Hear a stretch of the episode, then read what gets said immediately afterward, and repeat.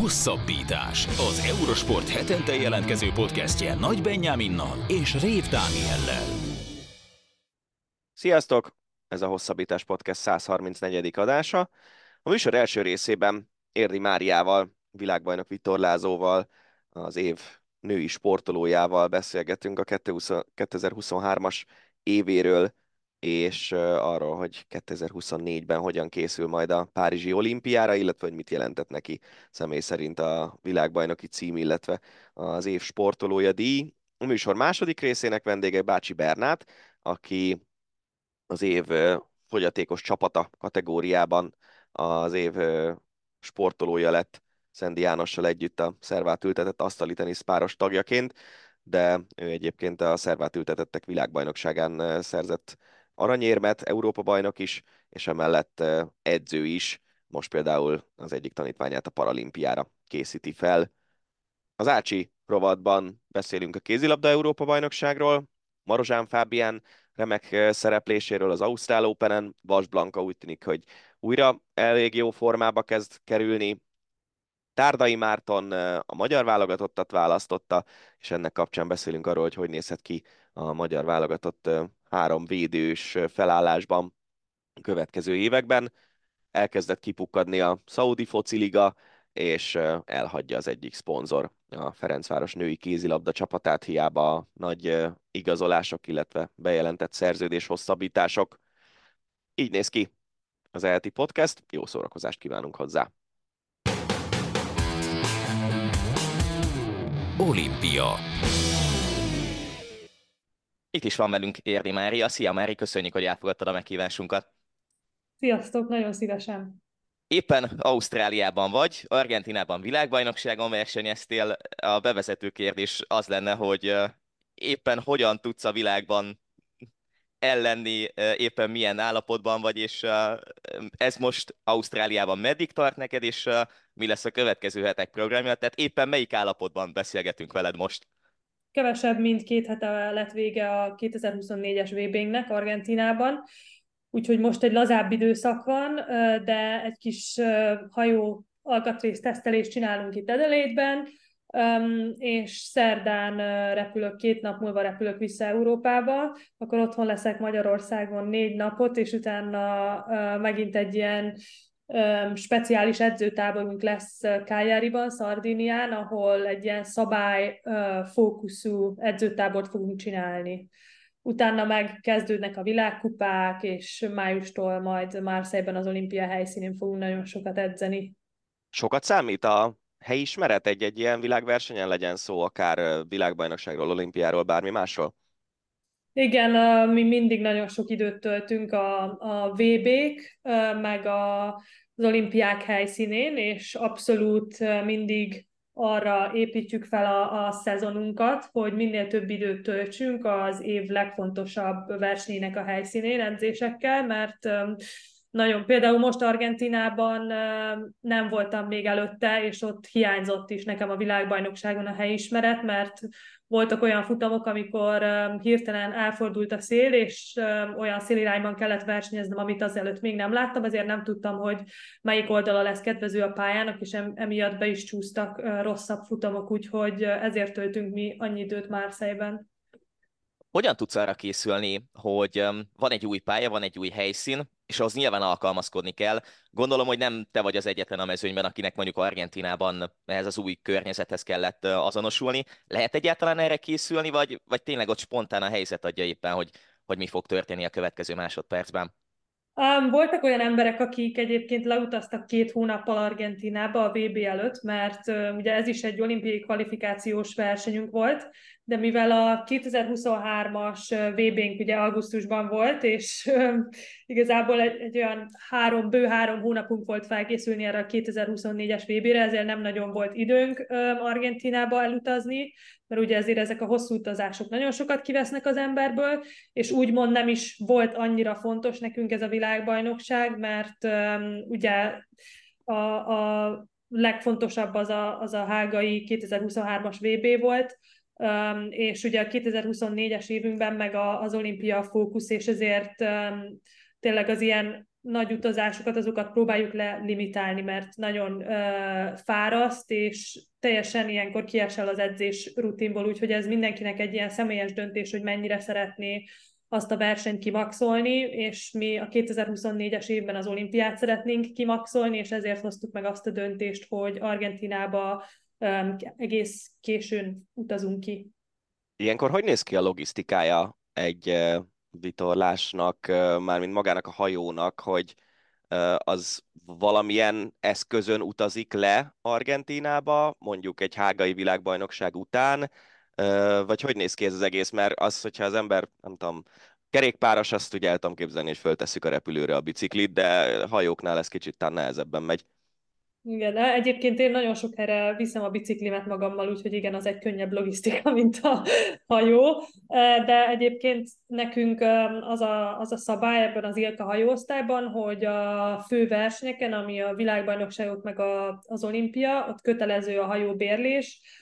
Ugye ez egy, ez egy one design hajóosztály, ami azt jelenti, hogy nagyon-nagyon szigorú körülmények között gyártják le a hajókat, és nagyon minimális, nagyon minimálisak a különbségek hajó és hajó között, és rá, szóval az a lényeg, hogy megérkezünk egy világbajnokságra, és ott biztosítják a, a hajókat, ez benne van a nevezési díjban, a hajóbérlési díj, és elvileg jó esetben mindenki ugyanolyan felszerelést kap, ami most sajnos Argentinában nem volt olyan jó, mert egy argentin gyárt, gyártó szállította le a, a hajókat, úgyhogy ez általában rendben szokott lenni, hogy tényleg nagyon jó minőségű hajókat kapunk, amik között kicsik a különbségek, és ezáltal kiveszik a, a, versenyzésből igazából a hajónak a, a fejlesztési lehetőségét. Szóval a legjobb versenyző, a legjobb vitorlázó fog győzni a hét végén, és tényleg azon múlik, hogy te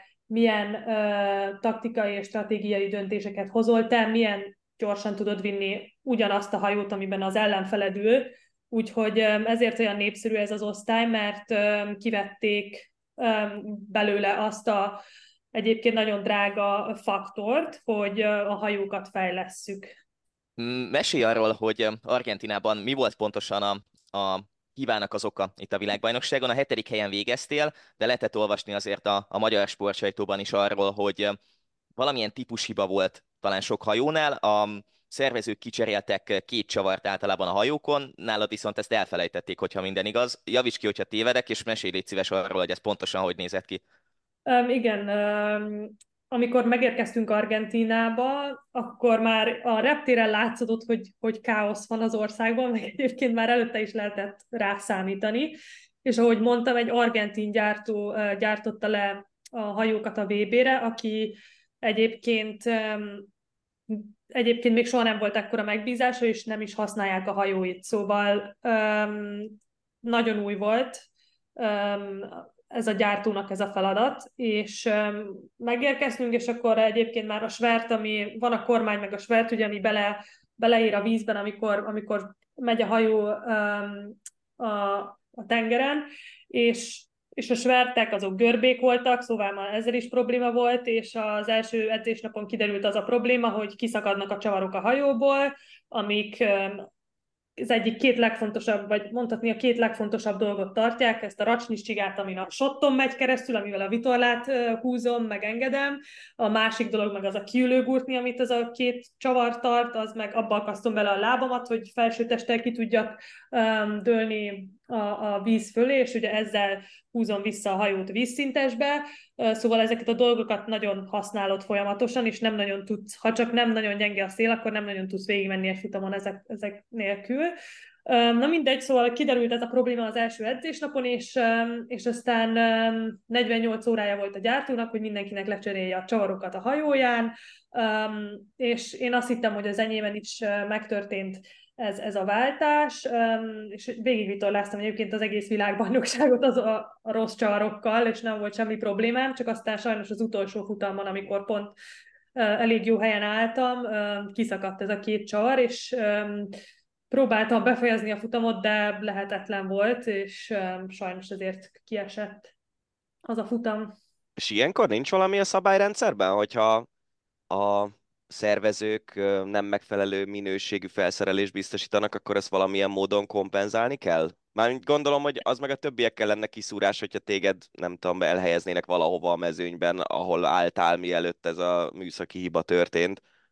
Igen, ez nagyon trükkös téma, mert vannak, tényleg vannak olyan szituációk, hogy eltörik valami a hajón, és ez soha nem jó, de a, általában, hogyha mondjuk egy, egy EB-n versenyzem, és ugyanez a probléma történt volna meg, hogy kiszakadtak a csavarok a hajómból, akkor ott kaptam volna egy utolsó helyet, de mivel itt a világbajnokságon, a, szóval, hogy ki, ki kellett volna állnom a futamból, és olyankor egy utolsó utáni pozíciót kapsz, szóval annyi pontot kapsz, mint hogyha befutottál volna az utolsó után.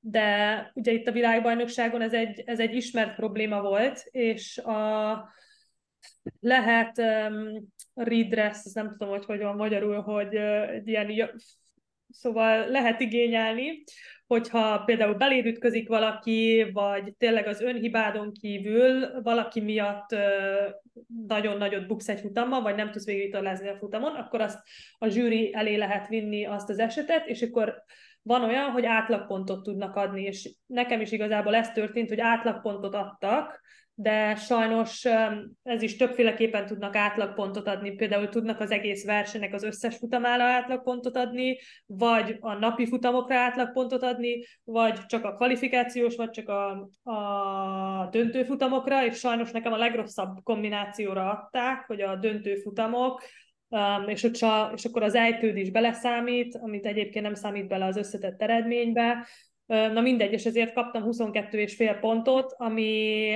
ami nagyon sok, és, és ezért jobb volt, mint hogyha ezt az utolsó utáni pozíciót kellett volna beszámítanom, de tényleg az, az volt a szomorú a sztoriban, hogy, hogy, hogy ezt ismerték, ezt a problémát, és tényleg egy ilyen trehányság miatt nekem kimaradt a hajóm, és én emiatt kaptam ezt a, ezt a rosszabb helyezést, de ahogy mondod, úgysem lett volna igazságos, hogyha mondjuk 40. helyen állok abban a futamban, és akkor megadják ezt az átlagpontot, úgysem lett volna igazságos a többiekkel szemben, de így meg vele, velem szemben nem igazságos, hogy hatodik helyen álltam a futamban, és utána kaptam 22 pontot, szóval elég trükkös helyzet volt, és általában nem fordulnak ilyenek elő egy, egy profin megszervezett versenyen, de sajnos így a Argentinában több szempontból is nehéz volt. Történt egyébként már korábban a pályafutásodban valami hasonló eset, hogy önhibádon kívül úgymond tényleg külső emberi tévedésből mm, szenvedtél volna hátrányt, vagy lett volna valamilyen különleges incidens? Nem, ilyen még nem, nem történt velem. Olyan sem gyakran történik az emberekkel, hogy, hogy egy főversenyen el, eltörnek, vagy elszakadnak dolgok. Egy olyan futam volt egy Európa-bajnokságon nekem, hogy a kormányhosszabbítomból egy ilyen kis csavar kijött, és elég nagy szél volt, úgyhogy ott is az volt, hogy hát végig tudtam volna menni a futamon a kormányhosszabbítom nélkül, de nagyon sokat visszaestem volna, és itt is persze nagyon jó helyen álltam, második helyen álltam a futamban, és aztán ilyen több méteres hullámok voltak, nagy szél, és valahogy sikerült megtalálnom ezt a kis csavart a hajómban, ott úszott, megtaláltam ezt a kis csavart, és valahogy vissza tudtam tenni, aztán rákötöttem a kesztyümet, és akkor sikerült befejezni a futamot, úgyhogy ilyen élményem volt, de olyan még nem, hogy valaki más hibájából buktam volna egy futamot vagy helyeket. Beszéljünk egy kicsit tágabb dolgokról.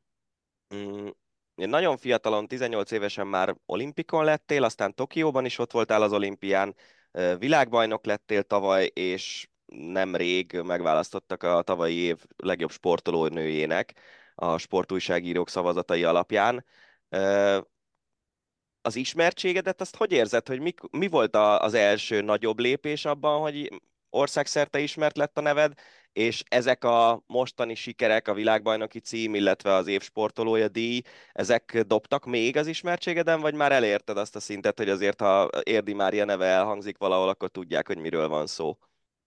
Ez érdekes kérdés, mert egyáltalán nem érzem azt, hogy, hogy, hogy olyan ismert lennék, vagy hogy, hogy sokan ismernek. Meg nem is gondolkozom ezen annyit, úgyhogy nagyon örülök, nagyon örülök a világbajnoki címnek, meg nagyon örülök a, az évnői sportolója címnek.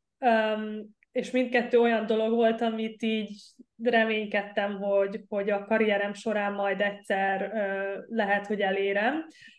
De tényleg ezt az ismertséget, főleg azért, mert nem töltök annyi időt Magyarországon, nem, nem annyira érzem, inkább valahogy a vitorlás társadalmon belül érzem azt, hogy, hogy tényleg egy, egy elismert személyiség vagyok, de Magyarországon így nem, tényleg nem, nem tudom annyira viszonyítani, hogy, hogy mennyien ismerek, vagy nem tudom mihez viszonyítani.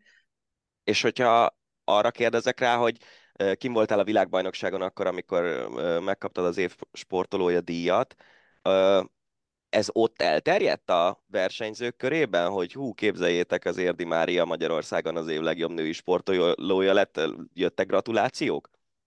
Um, ez is fura volt, mert a, amikor egy világbajnokság közepén érkezik egy ilyen hír, akkor nem nagyon foglalkozik vele senki, vagy hogy nem, annyira el vagy foglalva azzal, hogy mi történik éppen veled a versenyen, és nekem is egy, egy, ezt a hírt egy nagyon nehéz futam után tudtam meg, amikor kiértem a part, és, és, és nem annyira tudtam átélni. Persze most már volt egy kis időm elgondolkozni rajta, és tényleg értékelni a helyzetet, de tényleg abban a pillanatban egyébként én nem vagyok az az ön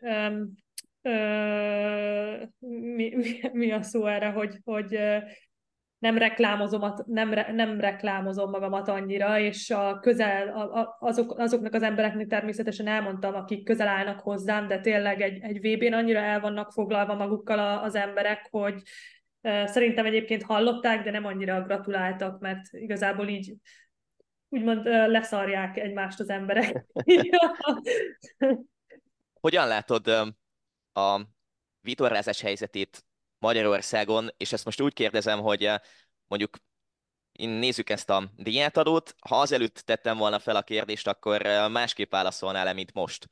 Mondjuk azáltal, hogy te megszerezted, mm, vagy megválasztottak téged az év sportolójának. Tehát mennyit dobhat ez a díj a, a vitorlázáson Magyarországon szerinted az emberek fejében, és most um, gondolok itt mm, az átlag emberekre is, nem mondjuk a sportújságírókra, vagy azokra, akik benne vannak a sportban, hanem általában mennyit változtathat ez?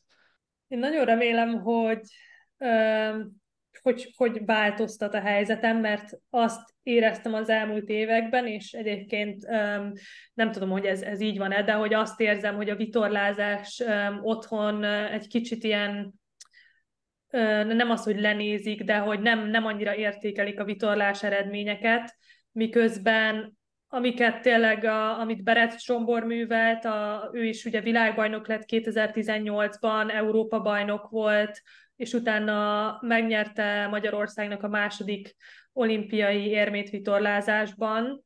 Ezek mind olyan dolgok voltak, ami egy ilyen, hogyha valaki vitorlázó, az, az érti, hogy ez egy ilyen felfoghatatlan teljesítmény Magyarországról, mivel uh, sajnos nincs, nincs még, remélem, hogy majd lesz egy, egy jó rendszerünk, amin keresztül tud menni egy tehetséges vitorlázó, és én is hasonló helyzetben ö, vagyok, és voltam ö, fiatal koromban, hogy egyébként szerencsés, szerencsés volt az én utam, mert mindig, mindig olyan emberekkel tudtam együtt dolgozni, ö, akik, akik tovább segítettek a következő ö, szintre, de ez egy abszolút amikor Magyarországról valaki világbajnok lesz olimpiai osztályban, és ez is nagyon fontos, hogy megkülönböztessük a nagyon sok hajóosztály van, és megkülönböztetjük az olimpiai osztályokat a többi hajóosztálytól. Ugye az olimpiai osztályok azok, amik profi um, osztályok, és, és ott egy profi felkészülést csinálnak a, a versenyzők.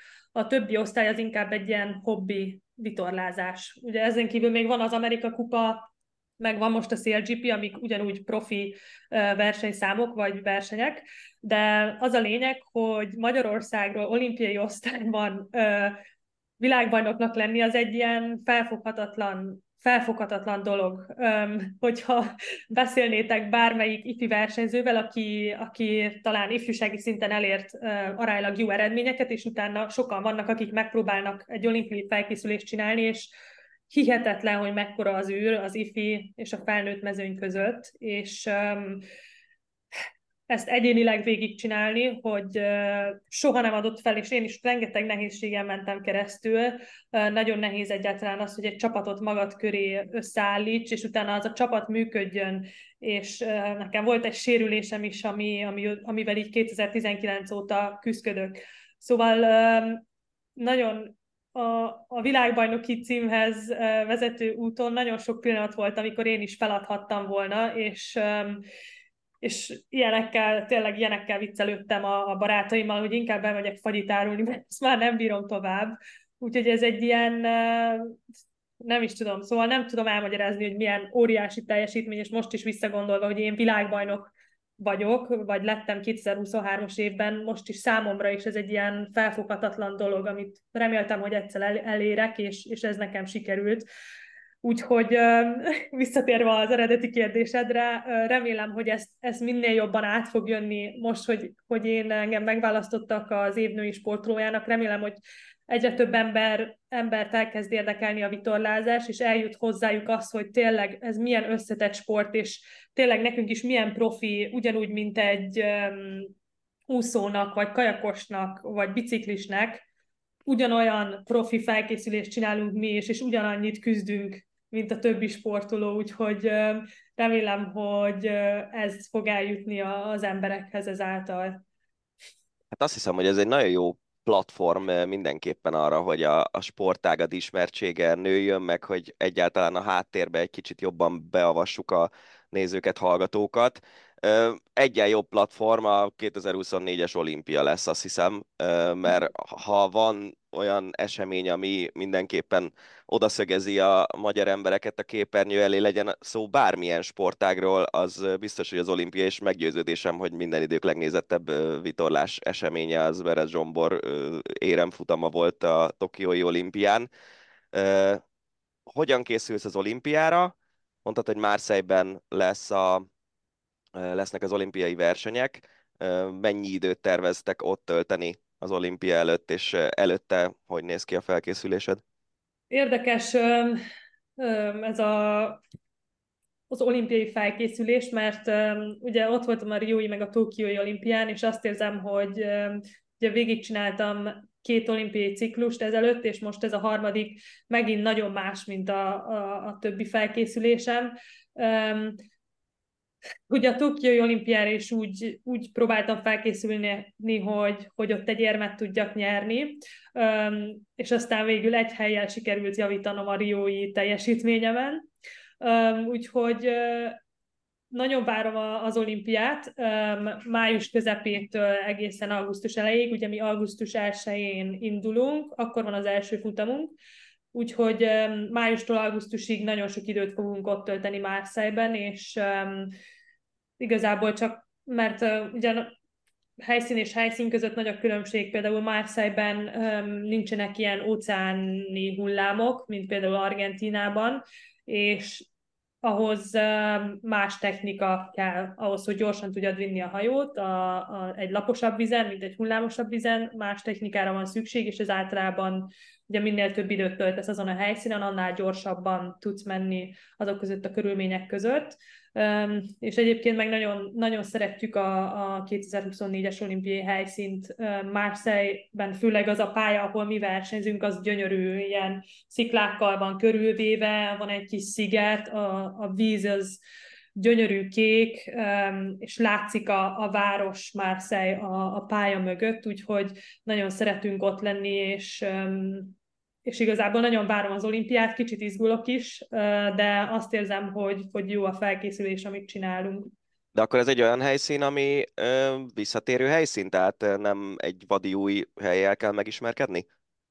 Um, már egyébként 2018-ban Marseille-ben nyertem az első világkupa érmemet, um, úgyhogy akkor versenyeztem ott egyszer, és um, tavaly, meg tavaly előtt is nyáron már uh, ott töltöttünk két hónapot, két-két hónapot az olimpia miatt edzésekkel, úgyhogy nagyon szeretjük, meg már egészen jól ismerjük a helyszínt. Több interjúban is elmondtad korábban, hogy nagyon versenyző típus vagy, és mindig az első hely az, ami érdekel téged az életben. Ennek tükrében megfogalmazod magadban azt a célt, hogy mindenképpen az első helyért utazol az olimpiára, vagy hogy állsz a konkrét cél kimondással?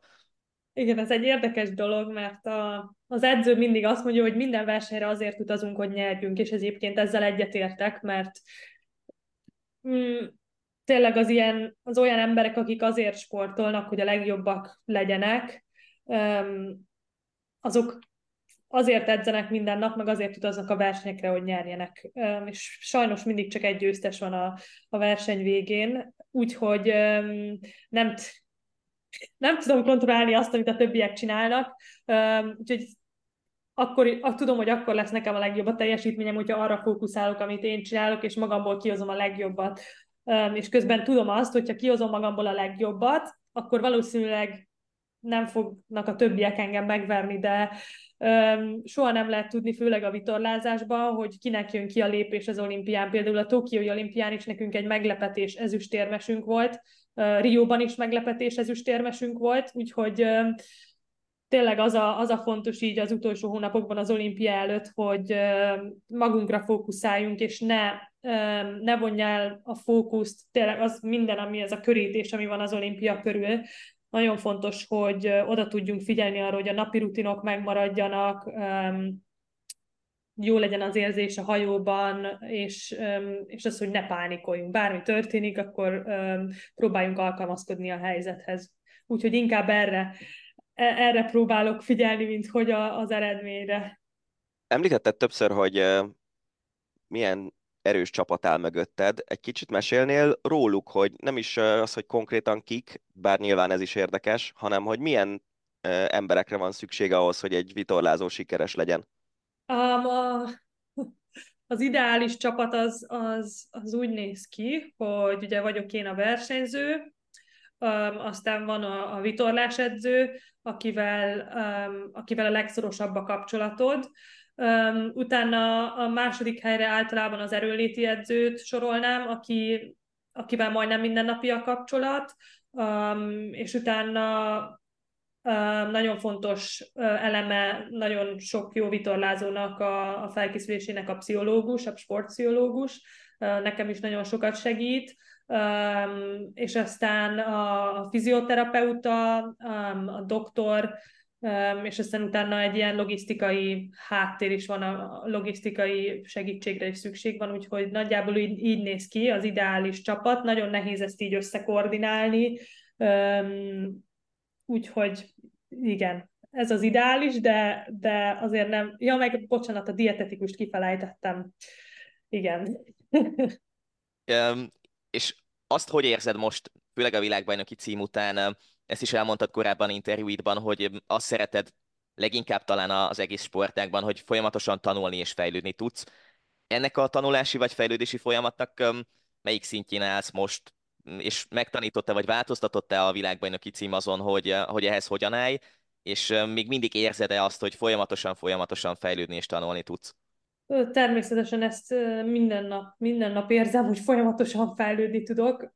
Egyszerűen a vitorlázás az annyira komplex, hogy nagyon, szóval nincs két ugyanolyan futam, nincs két ugyanolyan hullám, soha nem ugyanúgy fordul a szél, soha, szóval nincs, nincs, ha ott állsz egy futam előtt, nem tudod soha megmondani biztosra, hogy elmegyek ebbe az irányba, és akkor meg fogom nyerni a futamot. Ezért lehet gyakran azt látni egy, egy verseny végén, hogy a, a győztes egy futamot sem nyert meg a, a verseny alatt, hanem átlagosan ő hozta a legjobb döntéseket, és ő hozta átlagosan a legjobb futameredményeket. A világbajnoki cím meg azt mondanám, hogy abban segített nekem, hogy sokkal nagyobb lett az önbizalmam, mert egyébként azt éreztem már kicsit nagyképűen hangzik, de 2017 óta, vagy mi volt? Nem, 2000, de 2017 óta um, azt gondoltam, hogy én elég jó vagyok ahhoz, hogy világbajnok legyek, és utána rengeteg, rengeteg dolgon mentem keresztül, ameddigre ez, ez tényleg sikerült, és, és ez azért van, mert a vitorlázás az egy olyan sport, ahol a tapasztalat a tapasztalatra nagyon szükséged van, mert ahogy mondtam, nincs két ugyanolyan futam, de vannak hasonló futamok. És az, hogy felismert, hogy tényleg minden percben vagy pillanatban mi a legjobb döntés, amit meg kell hoznod, és hogy milyen gyorsan kell egy döntést meghoznod. Ez mind az évek során épül fel, ez az, ez az érzés, vagy ez, a, igen, ez az érzés, hogy most mindenképpen meg kell fordulnom, vagy most szar helyzetben vagyok, de türelmesnek kell lennem, és, és itt egy kicsit szívnom, és utána majd megnyílik a, a pálya. Úgyhogy um, ezeket folyamatosan tanulod, és, és um, remélhetőleg ugye én is arra törekszem, hogy ne az legyen, hogy az egyik héten első vagyok, a következő héten meg leszek 40 a versenyen, úgyhogy um, ezt, ezt építgeti az ember éveken keresztül, és hogyha szerencsés, akkor eljut egy olyan szintre egy vitorlázónak az a csúcsa, hogyha mint, hogyha a karrierjében eljut egy olyan szintre, hogy minden verseny előtt azt lehet mondani, hogy ő biztosan a dobogón fog végezni, vagy hogy nagyon nagy esél a dobogón fog végezni. Szóval az nagyon ritka, hogy, hogy egy vitorlázó teljesen dominálni tudja a mezőnyt, hogy annyival jobb legyen, mint a többiek egy ilyen záró kérdésként azon gondolkoztam, hogy egyáltalán ez előfordulhat-e, de talán igen, hogy mivel lennél elégedettebb augusztus 7-én egy tökéletes versenyzéssel összehozott olimpiai ötödik helyjel, vagy egy valami szerencsével megszerzett éremmel? Szerencsével megszerzett éremmel. Um, um, azt mondják, mi is ez a mondás, hogy a, hogy a jók azok szerencsések, valami ilyesmi. Soha nem, soha nem fogom azt mondani, hogy jaj, ne, szerencsém volt ebben a futamban, szóval minden, majdnem minden versenyen van olyan, hogy, hogy szerencséd van egy futamban, de bal szerencsét is van, úgyhogy ez így kicsit így, ezek kiegyenlítik egymást a hétvégére. Akkor szerintem nem kívántunk mást az olimpiára, mint sok szerencsét, meg jó szelet és a felkészüléshez meg sok erőt. Köszönöm szépen. Köszönjük szépen, hogy elfogadtad a meghívásunkat. Érdi Máriával beszélgettünk a 2023-as évről, a világbajnoki címről, az év sportolója eh, díjról, illetve a 2024-es olimpiáról. Olimpia Folytatjuk a műsort. Vendégünk Bácsi Bernát, világ és Európa bajnok szervát ültetett asztali teniszező. Szia Berci, köszönjük, hogy elfogadtad a meghívást. Sziasztok, én köszönöm a meghívást. Ö, első gyors kérdés, mielőtt belemennék a mélyebb témákba. Ha jól láttam, akkor egy díjat kaptatok Szendi Jánossal. Melyikőtöknél van a díj? Hogy beszéltétek meg? Természetesen nálam van a díj, nem, hagy, nem hagytam a Jánosnak.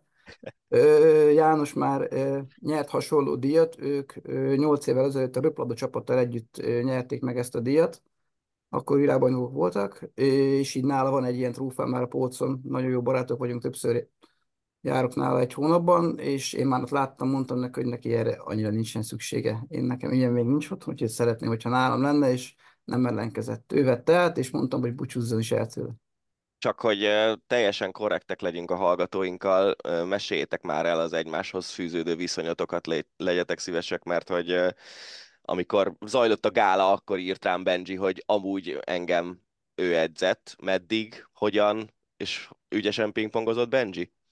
Hát én még Hódműzővásárhelyen tartottam az edzéseket, edzői pályafutásomnak a, az első államos állomása volt, úgy mondom.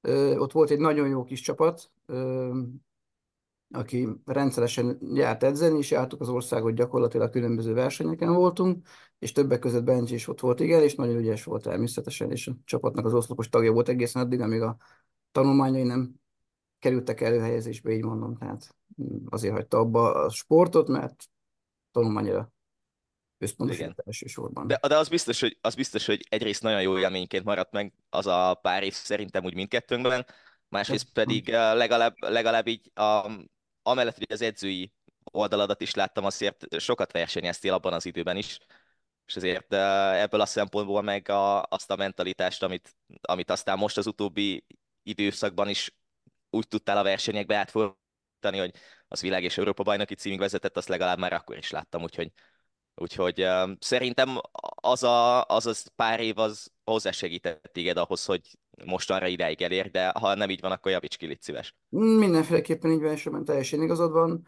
Ugye én nekem volt egy 8 év kiadásom, amit pingpong nélkül töltöttem, mert megszülettek az iker gyermekeim, és a család fontosabb volt természetesen mindennél. Akkor kezdtem visszarágazódni ebbe a történetbe, ugye akkor mi nagyon messze álltam a versenysporttól, és ott kezdtem el újra igazából veletek együtt visszarázódni ebben a megyebajnokságba, aztán MB3, MB2-be. És így szépen sorban minden évben próbáltam egy osztályt feljebb lépni. Ez mi, az évek között játszok. Mi, mi, mikor volt ez pontosan? Húha, ez tizen, 14 éve körülbelül. Uh-huh. Ha jól számolom. 14-15 évvel ezelőtt. Azért kérdezem, mert hogy neked két csontvelő átültetésed volt. Így a van. kettő között kezdődött ez a hódmezővásárhelyi élmény? Vagy... Az a második után nagyjából 14, 14 körül, igen. Aha. Tehát ott, ott, amikor a másodikon túl voltam, és viszonylag rendben voltam már, és semmi gondom nem volt már, akkor kezdtem el vásárhelyi edzősködni. Uh-huh. Régóta ismerjük egymást, de mm, talán erről úgy sosem beszélgettünk, és én sem láttam rajtad azokat a, azokat a gondokat, vagy azokat a, a dolgokat, amiken átestél. És szerintem az, hogy mindig pozitív személyiség voltál is, vagy az egyfelől segített is neked ebben, de, de hogyan emlékszel vissza azokra az évekre, amikor, amikor megvoltak az egészségügyi gondjaid, és aztán mentálisan ebből hogyan lábalták, és miben segített neked a, a pingpong és a sport ebben?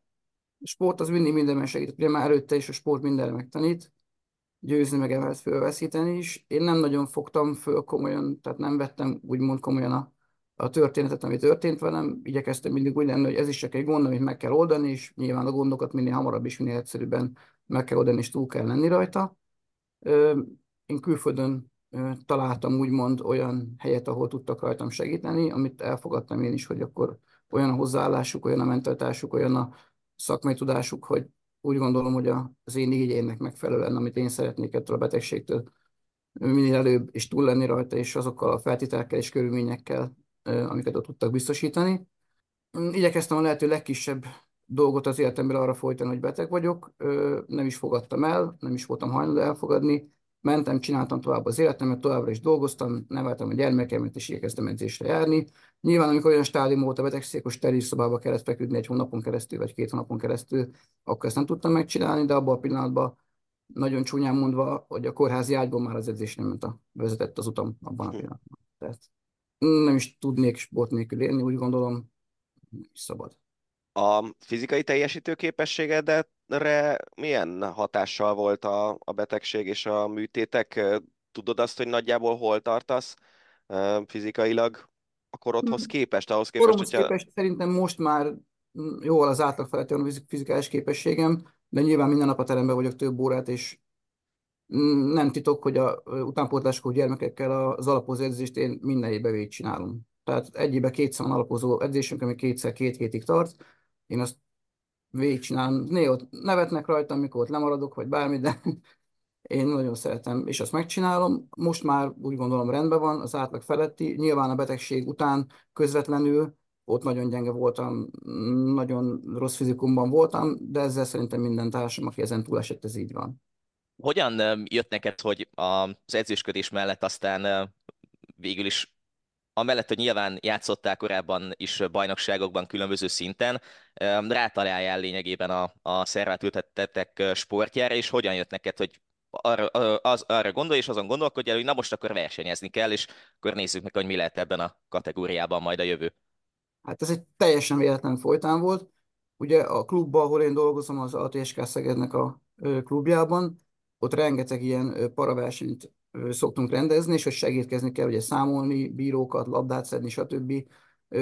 Szellemi fogyatékosok, mozgássérültek, és mindenkinek, és volt egy, emlékszem, egy februári hétvége volt, amikor a ügyvezető igazgatónk már Ernő megkérte, hogy jöjjek már hétvégén, mert para versenyez, és segíteni kell játékot vezetni. És mondtam, hogy természetesen megyek, oda mentem reggel, és akkor jöttek befele az emberek, egy versenyző, két versenyző, három versenyző, és ugye ránézésen nekik sem bajok nem volt. És akkor kérdeztem, hogy hát ők micsodák, milyen parák, mert ugye normálisan néznek ki, szép normálisan mozognak, és akkor mondták, hogy szervát ütetettek, és mondtam, hogy nekik van ilyen bajnokságok, és külön volt nekik van világbajnokságok, bajnokságok is. És gyakorlatilag egy teljesen véletlen folytán csöppentem bele a történetbe, ott megismerkedtem a szövetségi kapitányjal is, ő kérdezte, hogy tudok-e pingpongozni, mondom, tudni nem tudok, de nagyon szeretek.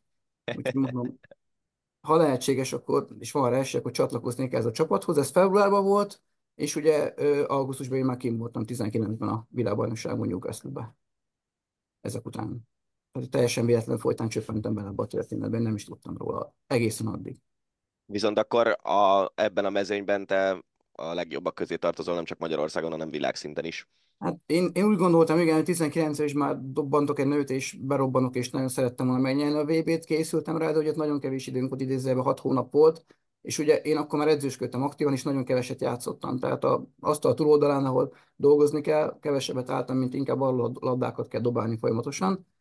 Ö, és 19-ben jött egy nagy pofon, ugye, mert a legjobb 8-ba kiestünk párosba is. Ott azért benne volt az, hogy párom Szendi János egy keresztalagszakadást szenvedett előző napon röplabdázás közben, és gyakorlatilag Bokától Combig Gibbsben játszottuk a párost, és így jutottunk el a legjobb nyolcigat, ahol már a francia párost nem tudtuk megverni sajnos, de az egyéniben is elbúcsúztam az argentin gyerektől, és ott emlékszem, hogy vége volt a, a meccsnek, leültem a fal tövő, és ültem ott két órát, és nem tudtam elhinni, hogy, hogy ezt nem tudtam megoldani, és, és, és, és ott fogadtam meg, hogy oké, okay, ezt az érzést is soha többet nem szeretném átélni, hogy egy világversenyen így, így esek, kiesek, és bármi gond legyen, és mondtam, hogy akkor most dolgozunk két évet úgy, hogy napi szinten megvan a lehetőségemre, vannak edzőpartnerim, nagyon jók, nagyon jó edzők vannak Szegeden, és én mindent megteszek, megteszek érte, hogy legközelebb ne történhessen meg.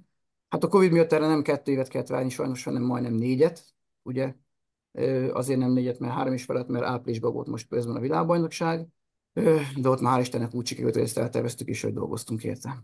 Milyen egyébként a nemzetközi mezőny? Mm, milyen különbség van mondjuk egy Európa-bajnokság és egy VB között, és kik számítanak mondjuk a legjobbnak a kategóriátokban? Nyilván rajtatok kívül, mert hogy ti lettetek tavaly a világbajnokok.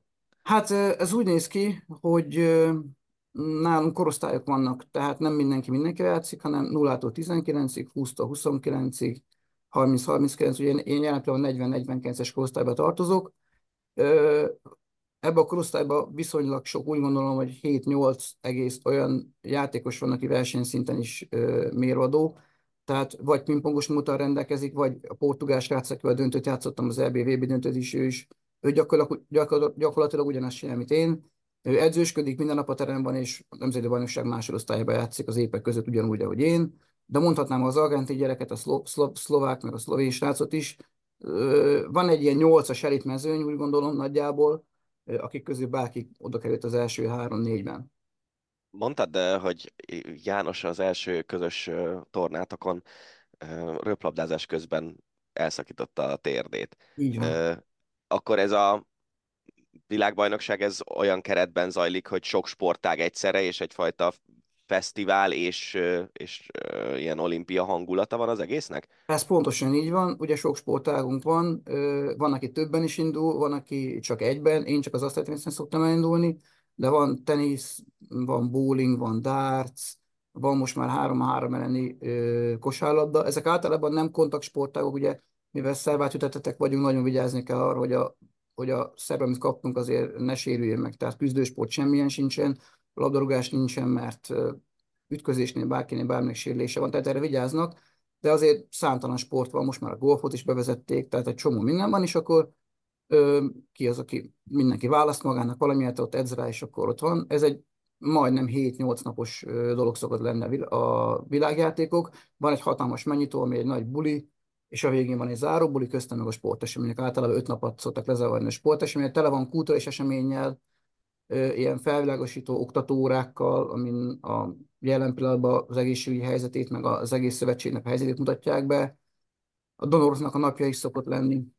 Azok az emberek, akikől a ezek a veséket, vagy a tüdőt, vagy a májat kapták, rájuk is szoktak emlékezni. Tehát egy ilyen mm, nagyon komoly, de viszonylag buliszerű, és hát arra nem beszél, ugye mm, általában mindig máshol van, tehát be lehet járni a világot vele gyakorlatilag.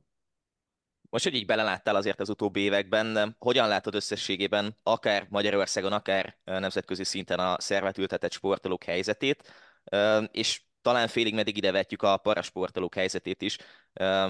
Mennyiben látsz bele ebbe a világba, és, és milyennek ítéled meg összességében? Hát szerintem a Magyar Szervezetek Szövetsége minden megtesz azért, hogy a lehető legkomolyabban vegyenek minket, és tényleg igyekszünk minden évben olyan sporteseményt letenni, hogy például a Európa bajnokságon csak az angolok előztek meg minket az éremtáblázatba.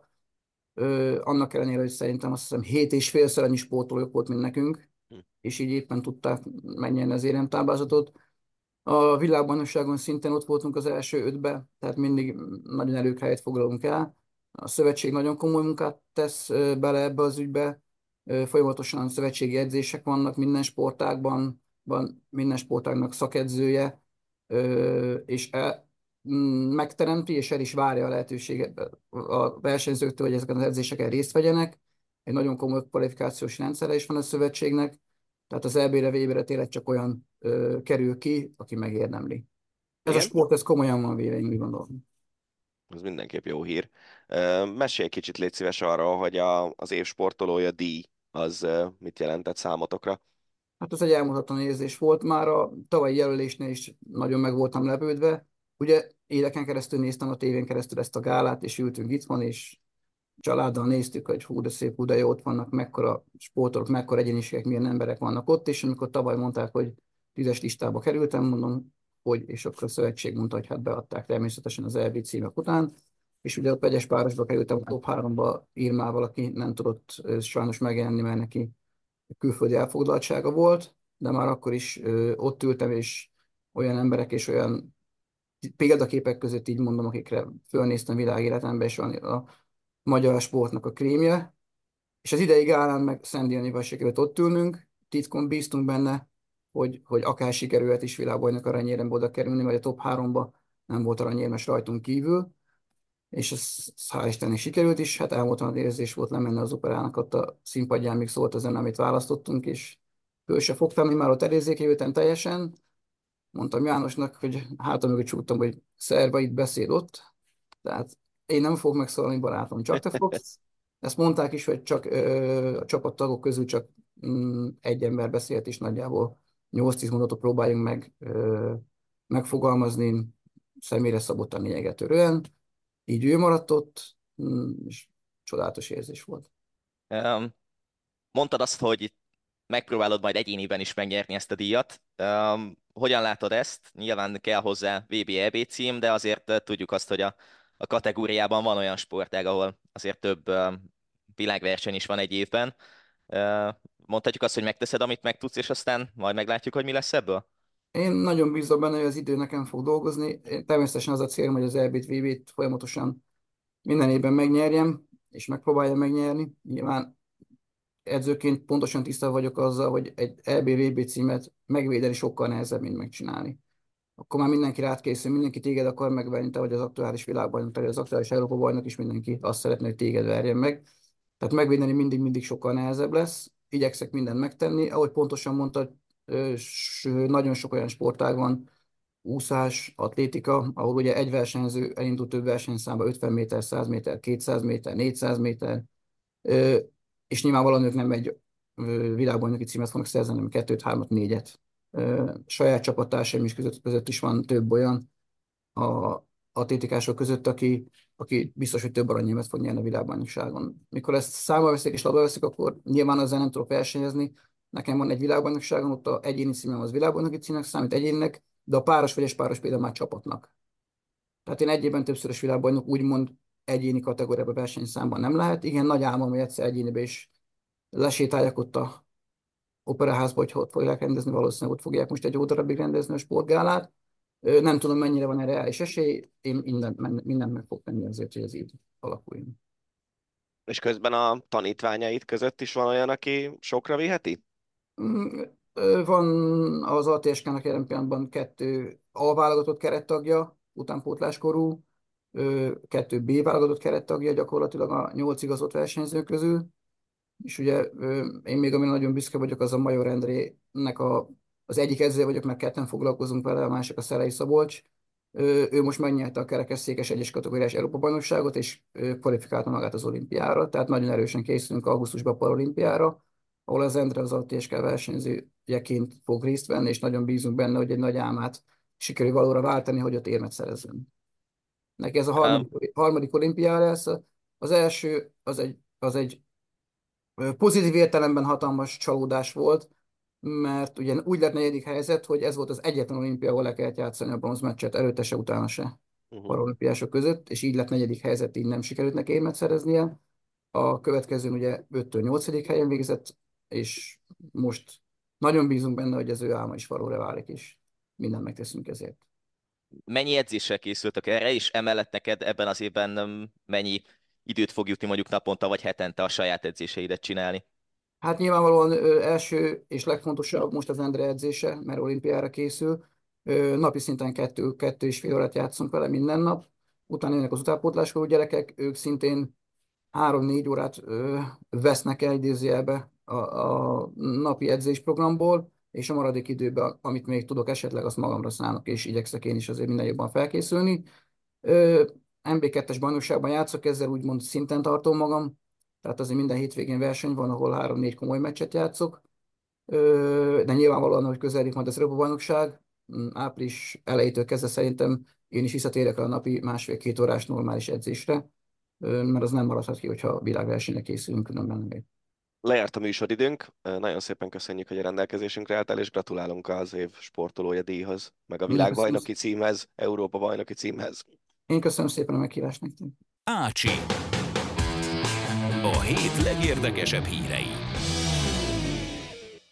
Ahogy azt szoktuk, az Ácsival zárjuk a hosszabbítást, összeszedtük az utóbbi napok legérdekesebb, legkülönlegesebb történéseit a sportvilágából, és egyből kezdjük is a férfi kézilabda Európa bajnoksággal, mert hogy a magyar válogatott hétfőn este lejátszotta a németek elleni meccset, és az a helyzet, hogy eddig az EB a két vereséget leszámítva, az osztrákok és a németek elleni vereséget leszámítva nagyon jól alakult, de lehet, hogy pont ez a két vereség, és aztán majd mindjárt megbeszéljük, hogy inkább melyik vereség a fájóbb kerül abba, hogy a válogatott nem jut a legjobb négy közé. Ugye még egy meccs van hátra a franciák ellen, és hát kisebb csoda kéne ahhoz meg a többi meccs jól alakulása, hogy a válogatott végül bejusson az elődöntőbe.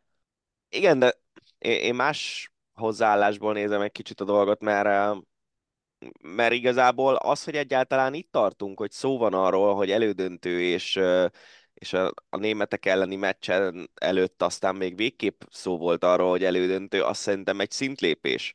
És azt szerintem azért fontos itt megállni egy pillanatra. Nálam a, a horvátok legyőzése volt az, ahol így azt éreztem, hogy ez az Európa-bajnokság, ez fontos lehet a, a következő tíz év szempontjából, mert, mert most eljutottunk arra a pontra, hogy eddig a, a válogatott életében nagyon-nagyon ritkán fordult elő az, hogy az éppen aktuálisan a legjobbak között lévő csapatokat ö, meg tudtuk verni. Emlékszem azon a meccsen ott voltam Újvidéken 2012-es EB-n, az akkor azt az EB-t teljesen elengedő, mentálisan elengedő franciákat vertük meg három góllal. Meg a 2007-es VB-ről lehet előszedni azt az utolsó 5 perces fordítást a Dánok ellen például, azt a klasszik Pujezevics parádét és Méhes Gábor parádét. Azt szerintem sokan látták. Szóval, hogy, hogy na, olyan nagyon sok ilyen nagy győzelem nem volt. Lehet, hogy még a londoni olimpiai negyed döntő, ahol tényleg az izlandi csapat akkor azért a világ egyik legjobbja volt.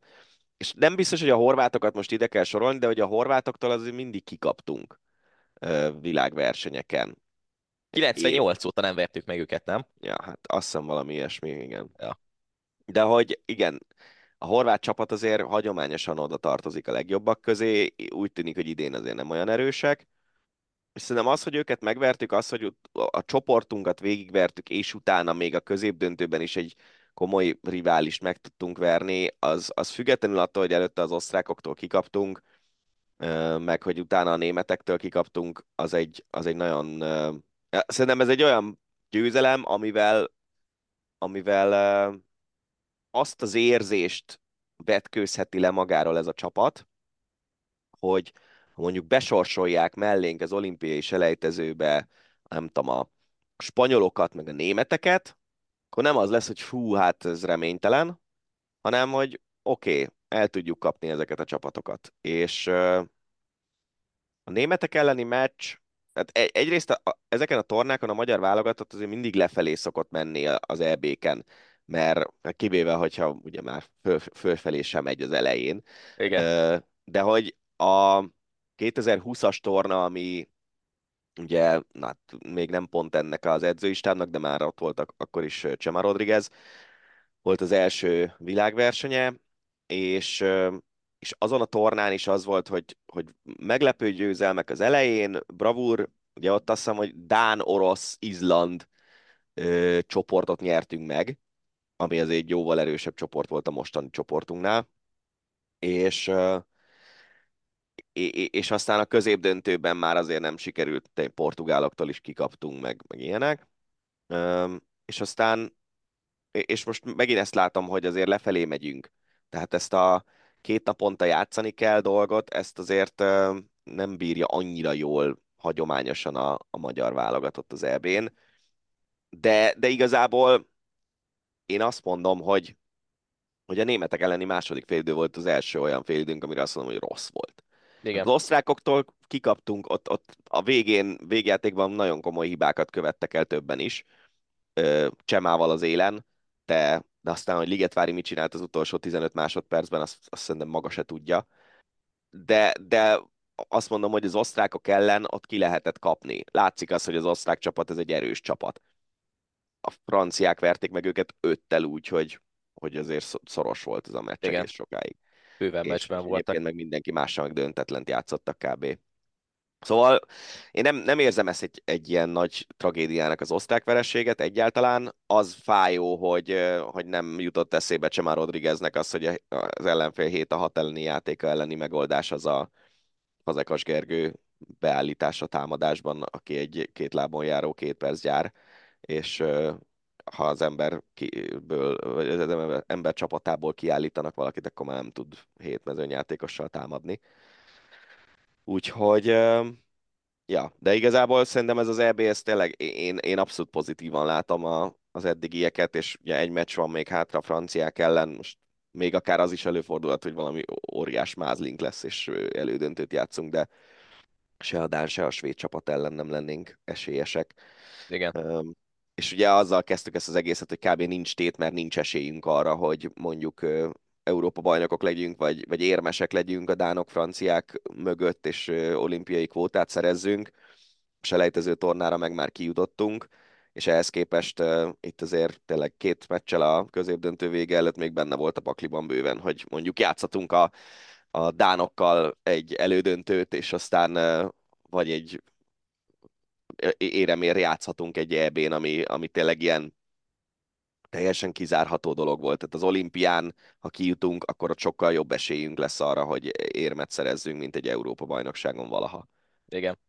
Meg a másik dolog az, hogy, hogy tényleg a csapatépítés szempontjából ez az EB, ez így nagyon-nagyon jól sikerült EB, és most tök mindegy, hogy végül a hetedikek, nyolcadikok leszünk, vagy tudom, valamilyen mázlival bejutunk az elődöntőbe, mert hogy azok a játékosok, akik eddig mondjuk kevesebb lehetőséget kaptak a válogatottba, azok úgy általában meg tudják mutatni szépen magukat, és azt látjuk, hogy sokkal inkább opció már Fazekas Gergő is a szurkolók szemében, mint mondjuk Lékai Máté, és most tök mindegy, hogy itt ki mennyit hibázik, stb., de hogy, de hogy nem az van, hogy meg vagyunk lőve.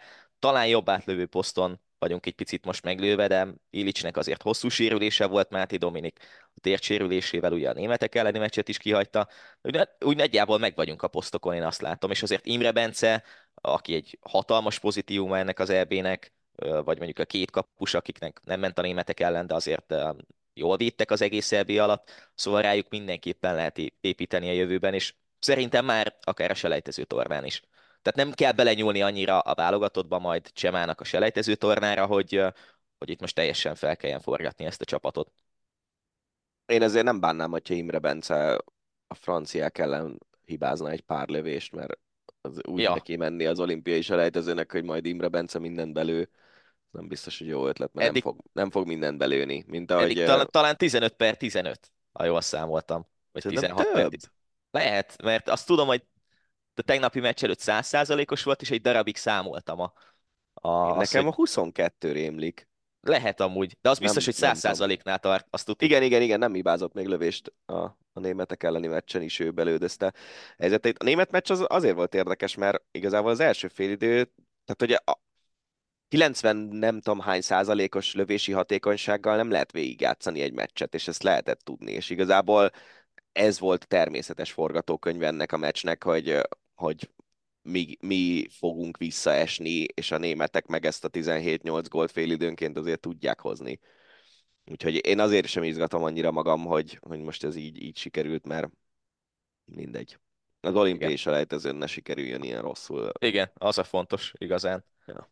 És azért szerintem sok szurkoló elfelejtette itt uh, időközben, hogy tényleg az olimpiai selejtező a fontos, és félig meddig nincs tétje ennek az EB-nek. Tehát Igen, nyilván az, viszont az tényleg helyzet, a- hogyha, hogyha, Pont. beleél, hogyha beleéli magát a, a szurkoló, hogy ott van az esély, akkor azért ismerjük a magyar szurkolót, mindenképpen azt akarja, hogy bejusson a csapat a legjobb négybe.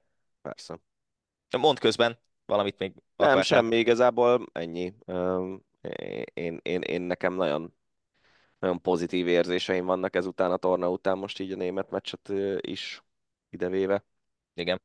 Hát Az, hogy Ancsi, Ga- Ancsin Gabi ö, 12 perc után leültette a padra Andy Wolfot, tehát ezt az élményt én, ha valaki ezt így mondja nekem, hogy ez meg fog történni, akkor hülyének néztem volna. Ez zseniális. Ja. Meglátjuk, hogy mi lesz a vége. Mm, Nagyjából szerintem tök mindegy, hogy most éppen játszhatunk az ötödik helyért majd, vagy, vagy nem játszunk az ötödik helyért, hanem hetedik, nyolcadik hely. Tényleg a, a Mindegy. selejtező lesz a fontos, így van.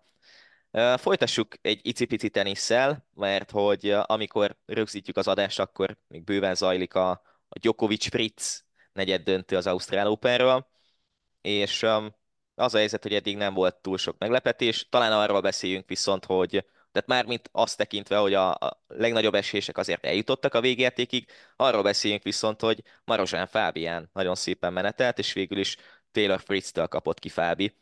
Mm, Megint, ahogy te mondtad a, a magyar válogatott kapcsán, itt a kézi kapcsán a, a szintlépést, az nála ez talán megint megvolt, és, és egy szinttel megint előrébb tart, mint tartott eddig valaha. Abszolút. És ö, nála ez most már folyamatosnak tűnik így a tavalyi római menetelése óta ezek a szintlépések jönnek szép sorban egymás után. Szerintem nagyon jó. Igen, és azt nézzem most az élő világranglistán, hogy Fábi az 57. helyig jön előre. Ugye eddig uh, 61. volt a legjobbja, 10 helyet lép ezzel előre, és például Stan Wawrinka mögött lesz egy helyjel. Úgyhogy ez már hát egy, nem egy rossz szint. A top 60. nem volt és soha egy nagy játékos Vavrinka, úgyhogy érthető, érthető ez az 56. helye. Ja. Na jó, de viccet félretéve egyébként meg tényleg mm, szerintem az az, az érzés, ami, ami Fucsovicsnál is pályafutása bizonyos szakaszaiban megvolt, nagyon kevés olyan játékos van, aki úgy mehet föl a pályára Marozsán ellen, hogy jó, hát őt meg fogom verni, nem? Tehát, hogy még. Alcaraz, Alcaraz megverte, még Alcaraz azért valószínűleg így menne föl, meg Djokovic így menne föl, meg Sinner így menne föl, de hogy egy, egy Taylor Fritz már azért nem így megy föl egy Marozsán ellen. Ö, és szerintem ez a szint azért már egy elég jó szint. Igen. És amit Petra mondott a múlt heti adásban, azért más Marozsán, meg más Fucsovics. Tehát Fucsovicsnak nagyon sokat kellett melózni, hogy eljusson ide. Azért Fábiban sokkal nagyobb a potenciál szerintem a játékot nézve, mint mondjuk Fucsovicsban volt. Ezt én nem tudom eldönteni, de jó nézni Marozsán meccseit. Ja, igen, azt, azt tuti. És jó volt nézni uh, Vas Blankát is a Benidormi világkupa versenye, mert hogy Blanka az ötödik helyen végzett, és azért eléggé közel jár most már a hollandokhoz. Um, ugye kettő hét, sőt, nem is kettő hét, másfél hét is uh, jön a világbajnokság Csehországban, és úgy tűnik, hogy um, az edzőtábor után sikerült egy szintet lépni a Blankának, és majd um, most hétvégén lesz még egy verseny Hollandiában, ha ott is közel van a hollandokhoz, akkor egy szép top 5-ös hely, akár még jöhet is azon a pályán majd a BB-n, amit nagyon szeret.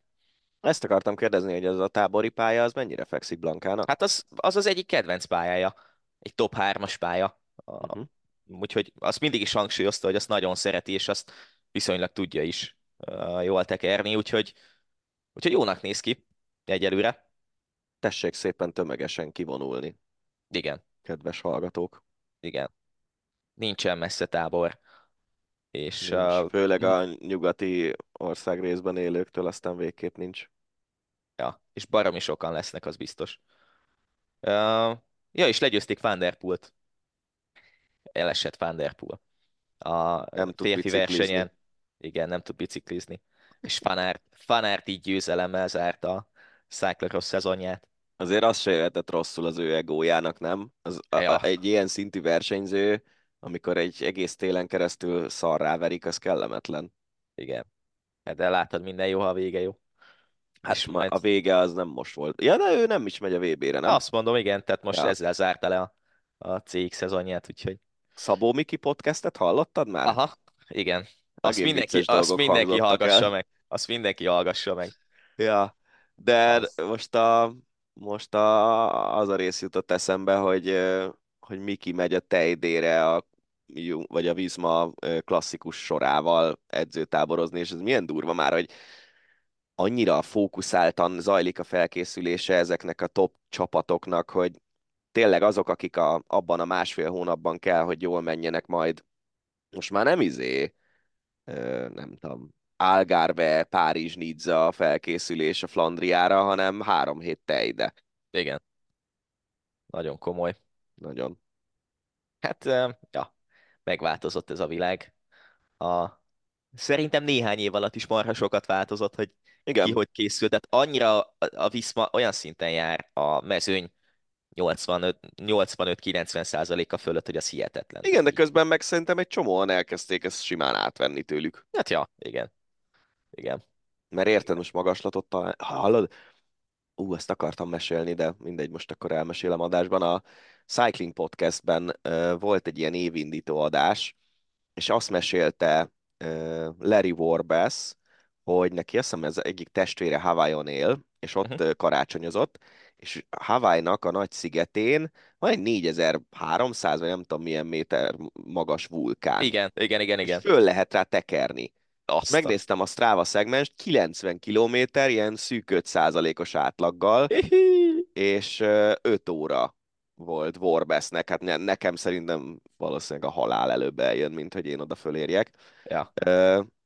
De mennyire király lehet tengerszintről fölmenni 4002-re Hawaiion egy, egy biciklis Strava szegmens keretein belül. Ott milyen komoly versenyeket lehetne rendezni. Ez jutott eszembe nekem is, hogy basszus, oda el kéne vinni egy VB-t.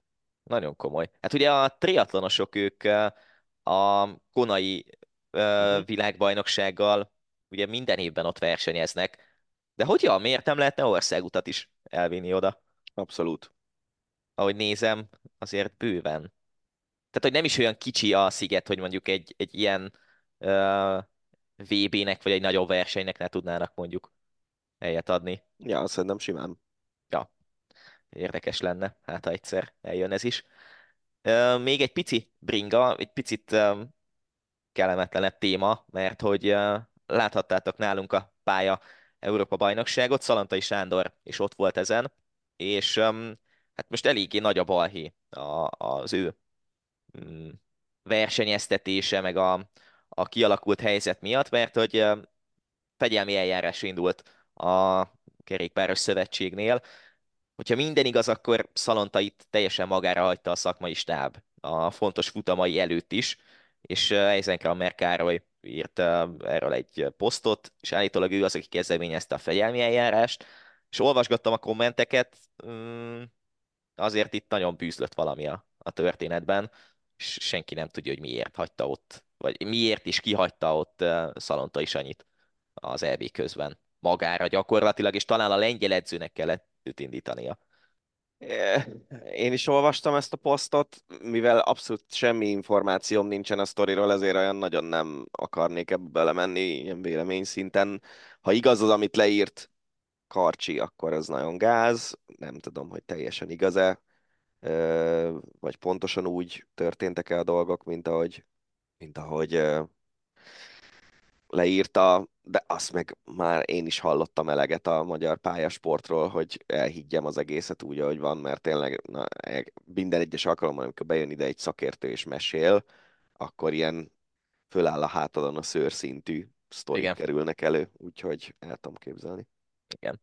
Um, focira kanyarodjunk rá, mert hogy uh, voltak azért érdekes hírek az utóbbi napokban. A legfrissebb egy hétfői hír, Dárdai Márton végig magyar válogatottat választotta a német helyett. Nem tudom, hogy valaha behívták volna őt a német felnőtt válogatottba, és azt nem tudom, talán beszélgettünk már róla, hogy neki milyen helye lesz ebben a magyar válogatottban, akár mondjuk a kezdőcsapat szintjén, de ja, végleg eldőlt, hogy ő a magyar válogatottat választja, és valószínűleg így ott lesz majd az EB keretben is, hogyha nem sérül meg addig. Hát én ennek örülök őszintén szólva. Ja, Nem tudom én se, hogy befért volna valaha, azért gondoljunk bele, hogy a német kettőben játszik. Visz- Viszonylag onnan szerintem a német válogatottban ritkán hívnak be embert, de nekünk meg biztos, hogy erősítés lehet. Tehát azért főleg, hogyha vannak sérültek, meg hogyha Szalai, bár egyébként ezt nem tudom, igen, itt látom, hogy most itt van a listán Szalai Attila nevés, de most akkor előveszem, hogy ő meg a Freiburghoz igazolt kölcsönbe, ahol egy csomó sérült van, és ezért valószínűleg a Freiburgnál játszani fog egyből Szalai Attila, meglátjuk, hogy milyen formában lesz, de szerintem ez nagyon jó hír, hogy, hogy ugye Szalai, Orbán lassan visszatér, Dárdai Márton is megjelent a képen, és ugye megint csak itt van a, az Ácsi listán a Jakabisvili neve, Bizony. A, aki, aki meg 19 évesen a Girona felnőtt csapatában mutatkozott be jól, és uh, szóval, e, ehhez, hogyha még hozzátesszük Langot, meg, meg Botkát mondjuk, vagy nem tudom, tehát hogy ez már egy olyan pool, amiből szerintem azért három középső védőt ki fogunk tudni állítani az EB-n, akik jól fognak tudni játszani. Hát még ráadásul azt is tegyük hozzá, hogy, hogy azért a, a Jakobisvili, Dárdai, még talán Szalai Attilát is ide sorolnám, Mocsi, aki azért viszonylag jól játszik, szóval hogy ez egy fiatal sor. Uh-huh. Tehát, hogyha hosszú távon maradna ez a három belső védős rendszer, akkor simán lehetne ez a hármas is. Uh, és ez tök jó egyébként, hogy Jakobisvili a kupa után a bajnokságban is megkapta az esélyt, és itt próbáltam nézni, hogy Juanpe sérülése vajon milyen hosszú lehet, mennyit kell kihagynia. Szurkáltad hogy... a kis Juanpe babát? Igen, igen, igen, igen. De hogy, de hogy talán még Jakobisvili Antal meg is kaphatja a lehetőséget kezdőként itt a következő hetekben. Ahogy néztem, a Mallorca ellen játszanak majd kupa negyed döntőt, nem biztos, hogy ott nagyon erőltetni fogják azokat a játékosokat, akik mondjuk a bajnokság szempontjából fontosak lehetnek. Szóval ja, jól néz ki ez.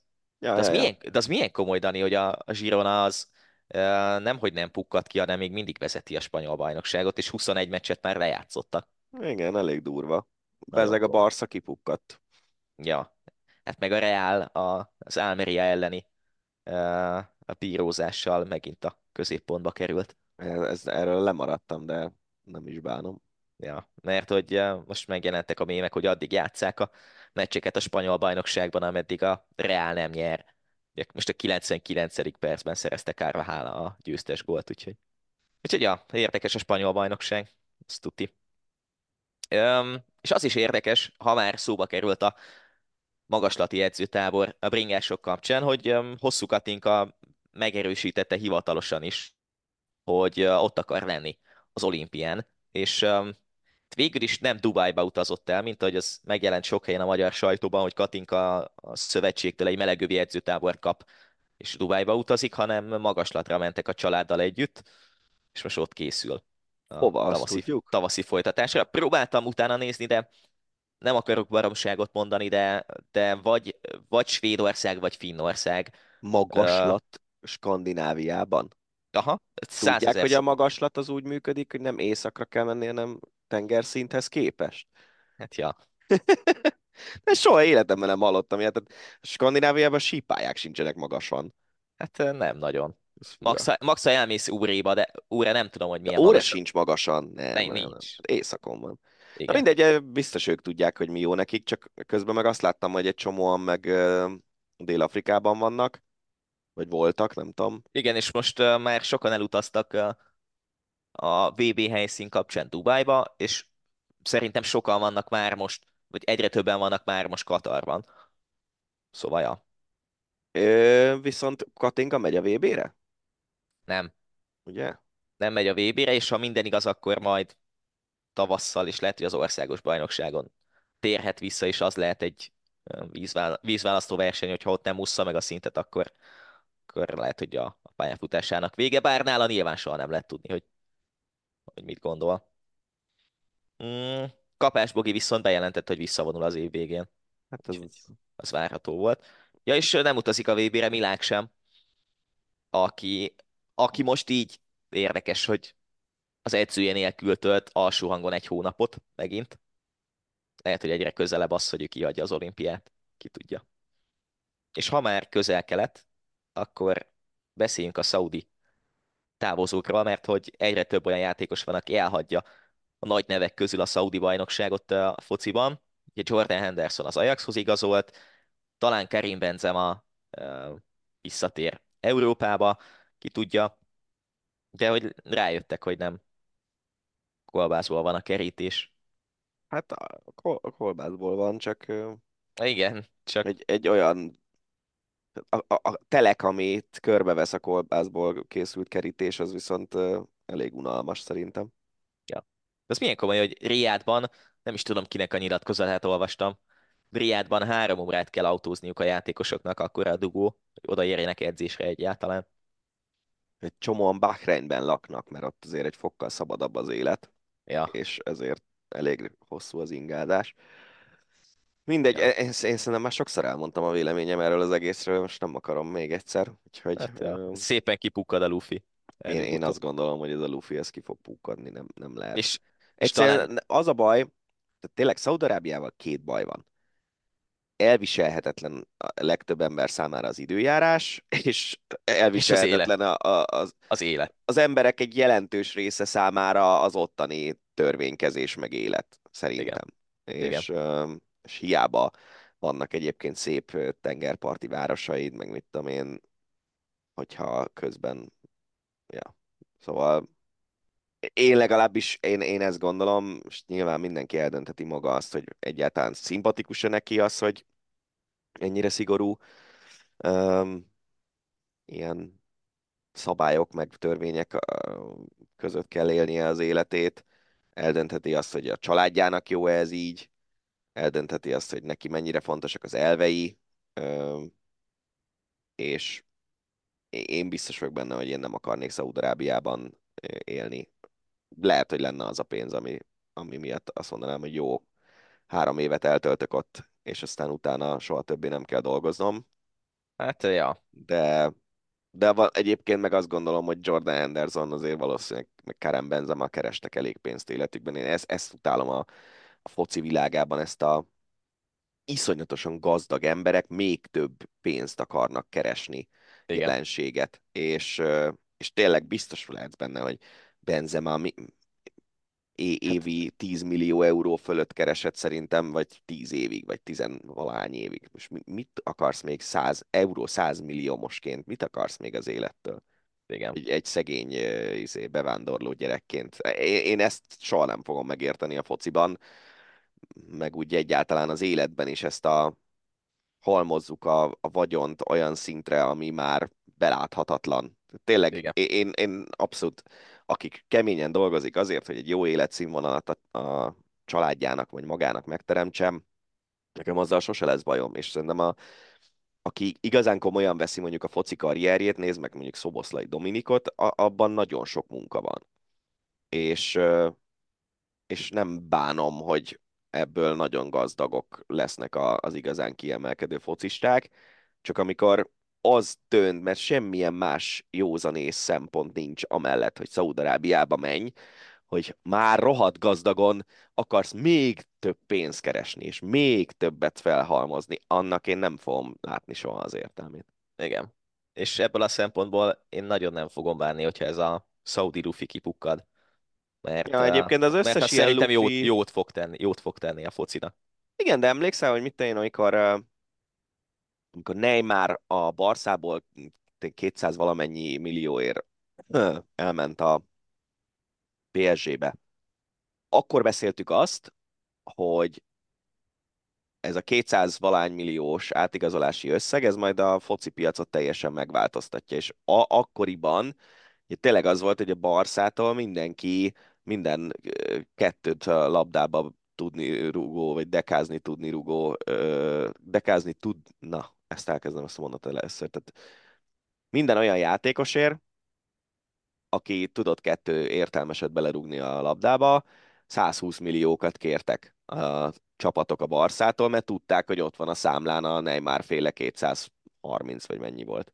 Igen. És ugye azt hiszem Dembélé jött így 110 ér, vagy valami ilyesmi, még egy jó pár ilyen túlárazott transfer volt. És hogy akkor is azt mondtuk, hogy hú, hát akkor itt most a piac az, az így fölfújta magát. És ez a szaudi belépés a piacra, ez is ilyen volt szerintem, hogy nyilván, hogyha te mondjuk egy Premier League klub vagy, és a nagy játékosokért küzdesz, vannak olyan játékosok, akik, akikért igenis meg kellett küzdeni. És a szaudi pénz is picit fölfújta a nemzetközi fociban a fizetéseket. Most, hogyha ez eltűnne, és visszamennének egy olyan szintre, ami beláthatóbb, azt szerintem jót tenne alapvetően a nemzetközi Igen. focinak. Hogy nem, nem ilyen tényleg ez a heti 300 ezer font. Már olyan összeg, hogy mit, tényleg mit, mit, mit tudsz vele csinálni. Megveszi Igen. lassan Egyiptomot Mósza. Igen. Igen. Nem tudom egyébként, hogy ez mennyit fog változtatni, hogyha, hogyha tényleg kipukkad ez az egész. De ahogy kipukkadt annó a, az orosz foci, mondjuk a, az Anzsi Macskala féle történettel, úgy, úgy talán ez azért egy fokkal többet fog változtatni az egészen, mert annak talán nem volt akkora súlya mm, a nemzetközi focit nézve, hogy annak a történetnek vége lett, mint most a Saudi. Hogyha ennek is vége lesz. Ja, kíváncsi vagyok erre az egészre. Öm, zárjuk az adásunkat azzal... Várj, nekem is van egy hírem, mit szólsz, hogyha ezt ide be... Na, nyom, ide, nyom, nyugodtan. Be, beszuszakolom. Most jelentették be, hogy 2026-tól lesz Madridban ilyen félig városi, félig épített pályás Forma 1-es verseny. Wow! Tudod, mi a legérdekesebb nekem? Na. A bejelentésben itt van egy tweet, hogy 20 kanyar, 5474 méter, köridő 1.32.4. Akkor minek rendezzük az egészet, hogyha tudjuk, hogy milyen köridőt fogunk menni? És hogy az 1.32.4-et azt Verstappen azt... fogja menni, vagy mit én, ki lesz a házban 2026-ban? Nem? Tehát ez, ez, ha ezt így tudják, hogy 1.32.4 Matematikusan? Vagy ezt miből számoltak? Igen. Hát ez Jó. nagyon komoly. Ja, látom én is közben. 5,47 kilométer, és 10 éves szerződés, az komoly. Igen, ezt most már egyébként mondták egy ideje, hogy, hogy szó volt róla, hogy Madrid is beszállna. Ugye eddig a Katalunyán mi ez, Barcelona mellett rendezték a spanyol nagydíjakat, meg, meg korábban volt Herez, de, de Madrid környékén szerintem sose voltak ilyen szintű autóversenyek, hogy lehet, hogy a hőskor óta nem voltak. Ja. Úgyhogy biztos ez is nagyon látványos lesz. Az biztos. És ö, tök vicces az is, hogy a Forma 1, aminél kevés, kevesebb, ö, kevés olyan sportesemény van, ami nagyobb ökológiai lábnyommal működik szerintem a Forma 1-nél, és akkor azt írják, hogy mennyire fenntartható lesz a verseny, mert 90%-a a nézőknek tud majd tömegközlekedéssel a helyszínre utazni. Ja. Érdekes, igen. Ja, de az jó lesz biztos. Azért Madrid egy, egy jó kis helyszín lehet a, a naptárba. Na és akkor egy érdekes hír a végére, hiszen egyrészt, amikor összeírtam az ácsit még a hétfői napon, akkor nem jelentették be azt, hogy, hogy a Ferencvárostól kiszáll az egyik legfontosabb szponzor, amit őszintén bevallom, azért annyira nem is nagyon tudtam, hogy milyen szinten lehet fontos szponzor, fontos szponzor a magyar állami hajózási cég, a, a Mahart, de hogy eredetileg arról akartam volna beszélni, hogy a Fradi bejelentett topigazolásokat, ugye, és szerződés hosszabbítottak fontos játékosok, de aztán Kubatov Gábor, a Fradi elnöke kitette a Facebook oldalára egy uh, uh, hosszú és uh, érzelmektől nem mentes írásban, hogy a csapatot gyakorlatilag meg a, a klub működését ellehetetleníti az, hogy kihált a, kiszállt a Hardpass név KFT ebből az egész történetből, és ugye állítólag az a helyzet, hogy azért szállt ki a szponzor, mert hogy amikor aláírták a szerződést, akkor meg volt szabályozva, hogy, hogy milyen eredményeket kell elérni, és az volt talán most az indok, hogy jelentősen visszaesett a csapat teljesítménye a tavaly márciusi szerződés hosszabbítás óta. Most, hogy ebből mi az igazság, nyilván soha nem fogjuk talán megtudni a teljes igazságot, de, de érdekes az, hogy most ez milyen hatással lesz a, a Fradira, és tényleg most el lehetetlenült ezzel a csapatnak a működése, vagy, vagy ez csak egy ilyen jó PR fogás. most megnéztem ezt a posztot, elég vicces, hogy egy ember fényképével a Mahart tulajdonos vagy vezérigazgató fényképével, és azzal, hogy Bényi Szabolcs hátba szúrta kézilabdázóinkat, ezzel sikerül előadni ezt a dolgot. Figyelj, most kezdjük azzal, hogy hm, van egy aláírt három éves szerződése egy szponzornak, azzal nem nagyon lehet mit kezdeni, mármint, hogy azokat az összegeket akkor ki kell fizetni. Igen, nyilván. Így kiszállni csak úgy nem lehet. Az más kérdés, hogy tudom, miért érzi úgy a Mahart 2023 márciusában, hogy ő a Fradi női kézilabda csapat szponzorálásával költi el a pénzeket, miért nem hajókat vesznek. Na mindegy. Nyilván Hagyjuk. ebben több volt a jövő. Biztos. um, nem, nem, nem szeretem ezeket az ilyen hisztizéseket, meg ilyesmit. Tehát ez a poszt, ez egy hiszti poszt, ez teljesen egyértelmű, főleg ezzel a teljesen ilyen sötét korszakokat idéző képpel. Szerintem van egy ilyen érzésem, hogy meg fogják tudni oldani a Kubatovék azt, hogy szerezzenek egy másik szponzort a Mahart helyett.